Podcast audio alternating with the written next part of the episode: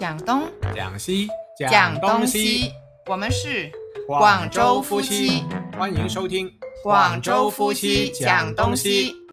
你好，我是思琪语文。你好，我是肖峰。哎，老公啊，你上一集说到郭富城他又会遇到困难，那到底是什么困难啊？说给我听听。那上一集主要是集中在郭富城那个桃色方面的一些新闻然后桃色新闻那小美又帮他解决了。那后来呢，遇到了就不只是名气上面的问题了，那真正要就是真金白银要拿出来解决的就是财务的问题了。哇，这个就帮不了了吧？哎，你还别说，又真的帮得了。那具体怎么帮呢？也是不容易的。大家可能没想到，哎，郭富城也有这么落难的一天吗？对啊，真的是哦。他那个时候不是赚很多钱吗？是啊，以为他会赚很多钱嘛，但是到了06年的时候，郭富城是入不敷出，濒临破产了。可能最主要还是就是他作为天王嘛，就是养成一些就是大手大脚花费的习惯咯。平时过的生活肯定，你觉得他出入的话不开豪车吗？是吧？对啊，他好像很喜欢买车的。是啊，那你觉得他会不住豪宅吗？是吧？那所以这些都是成为他一个很大的一个生活的开支嘛。那所谓的奢靡的生活就是这样形成了。那但是人一旦就是花习惯了，花钱花习惯了，你很难改的嘛。那但是他的当时的赚钱能力又没有改善，那结果就是经历了差不多要破产的一个情况。那么这个财务的压力呢，不是他承担哦，小美去帮他承担哦。哇，我觉得这个已经超出了经纪人的工作范围了吧？是啊，那老实说，如果什么人就是多亲近的话，都不要说到钱嘛，是吧？对，一说到钱，很多时候就伤感情了。对，伤感情了，要分道扬镳了。那么很多人都在想，哇，你郭富城已经这么不行的情况下，应该小美。如果是那个现实一点的话，就跟他分道扬镳了。哎，但是没想到，最终小美还是帮他摆平了这个钱的问题。那怎么摆平呢？就是变卖自己住的房子，最后换来1700万的一个应急的资金啊。然后呢，把他有限的身家都压上去，全力挽救了郭富城，最终帮他走出了低谷。哎，那个时候在香港有一个房子很不容易哦。是啊，而且就是你1000多万的话，你都变卖掉，而且你变卖掉不是为自己，是为别人，你跟他又没有血缘关系。对啊，但是小美都毅然去做出了这样的一个决定啊。所以正如郭富城的一首歌《爱的呼唤》当中啊，艰苦岁月里仍然是你在陪伴我。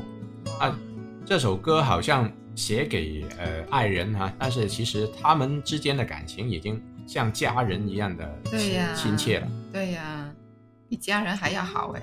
对，所以我记得就是我们做节目前，你不是问吗？哎，小美不是应该很爱郭富城吗？应该很喜欢，而且超越了那种喜欢了，是吧？是啊，是啊。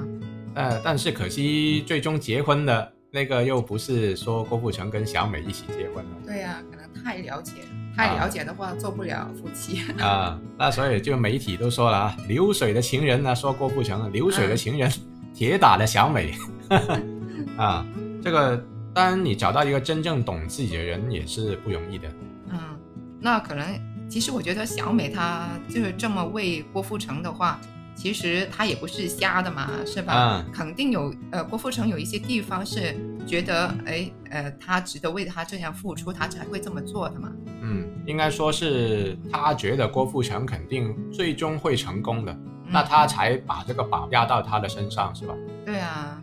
那结果皇天也是不负有心人郭富城自从这个小美帮他度过这个财政难关之后，有开始转运了哦。06年底的时候，那个时候就有个电影叫《三岔口》嘛，还有《父子》，应该你都有听过了。听过啊，那个电影是很感人嘛。那最终这2个电影就拿下了就是金马影帝的奖杯，连续2年哦。那其实他那个时候，你说的转运，其实他也是他的转型的那个年代，是吧？他从一个唱歌的。转为拍电影的，那其实这个难度都挺高的哦，是吧？他以前是唱歌的，做了天王，然后现在拍电影的话，可能这就过渡期，可能有好几年吧。但是他这样一拍下来，就已经拿了金马的影帝奖了。其实也不是的。如果有了解郭富城的话呢，你要知道他是唱歌同时都有拍电影的。哦，就是同时进行是吧？就是他当时歌影视三栖艺人啊。那么当然唱歌可能在他的早年更多人去认识到他啦，但是其实他电影也会有拍啊。不过能够拍到拿奖的话呢，就是确实是要过了千禧年之后了啊。06年的时候拿了这两个分量这么重的影帝的奖项，那到了寒战这个名字就不用说啦啊，我们都看过了是吧？对对对。12到18年之间，他就是应该说具体来说就2012年吧。那一年的寒战的话呢，就让他就确实是步向一个高峰了。嗯，因为电影来说，其实那个时候香港的不止唱歌，而且他的电影也是发展的很繁荣的。电影圈来说，其实也是有很多有实力的影帝嘛，拿下两个分量很重的奖杯的话，其实就是郭富城还有小美他背后做出的努力也是不少。嗯，那么后来可能他们发展方向就觉得年纪慢慢都大了啊，唱歌可能是后来你知道香港乐坛其实发展是走下坡了嘛。嗯，那但是电影的话呢又不同哦。电影的话，香港电影还是颇具影响力。那么尽管后面香港电影也不太行了啊，但是内地的合拍片的时候呢，其实也让郭富城还是具有很多的机会啊，是吧？那后来就是《踏雪寻梅》这个电影啊，也是斩获了2015年的金像奖最佳男主角奖。那所以这个又让他再上一个高峰了。那后来当然《寒战2》的话，他继续还是有出演啊，也成为了这个在香港当中影史票房最高的华语片。听你这么说的话，他其实在电影的拿了一个奖项也不少哦。对啊，所以这个转型的话呢，也是转得很成功是吧？算是很成功了，因为这个应该也是小美在背后帮他铺排的一个东西吧。好像我们这期节目就说了很多是郭富城的内容，但是大家一定要记住，郭富城后来电影这方面的成功呢，也是离不开小美帮他做了很多的一些安排啊、准备啊等等。对啊，其实做他背后的女人，我觉得其实也是一种很大的牺牲啊。是啊。为什么这样说呢？通常就是歌迷啊、观众那些都是看到站在台前的郭富城，但是很少人会有去留意他背后的团队是怎么样。嗯，所以呢，这个也是我想做这期节目的一个原因，就是很多人不知道小美是谁，又或者不知道小美能够在帮郭富城的这个道路上起到多大的作用。那我觉得还是很有必要就跟大家去分享一下我最近了解的一些方面呢，就是原来这个小美这么厉害啊，这么伟大的啊，把自己的生活都牺牲掉了，然后全心全意去为郭富城铺排这个天王之路啊。这个幕后功臣也是要适当的要站出来给大家了解一下的吧。是啊，尤其你大家都知道郭富城跟方圆结婚以后还生了小孩嘛，是吧？对啊。没想到工作上他就是有参与都算了啊，生活上他也去帮忙带小孩了哦，帮郭天王带小孩了哦。啊，所以真的是真正意义上就是已经属于算是郭富城的家人一样的一个角色了。对对对，不是亲人却胜似亲人呢。对，那可能塞翁失马焉知非福吧。那个当年他没有移民到加拿大，但是他通过扶持郭富城这个路上，他也找到了另外一个温暖的归宿啊。嗯，温暖的归宿是谁呀？没有啊，就是他把郭富城就当成自己的亲人了嘛。他这个归宿有很多很多不同的含义咯，就不一定说是要结婚那种，就他已经融入到了这个郭富城的整个家庭啊、工作啊等等的生活当中。那其实小美是比郭富城大4岁的嘛，嗯，那其实我觉得应该给她一个称呼叫姐姐。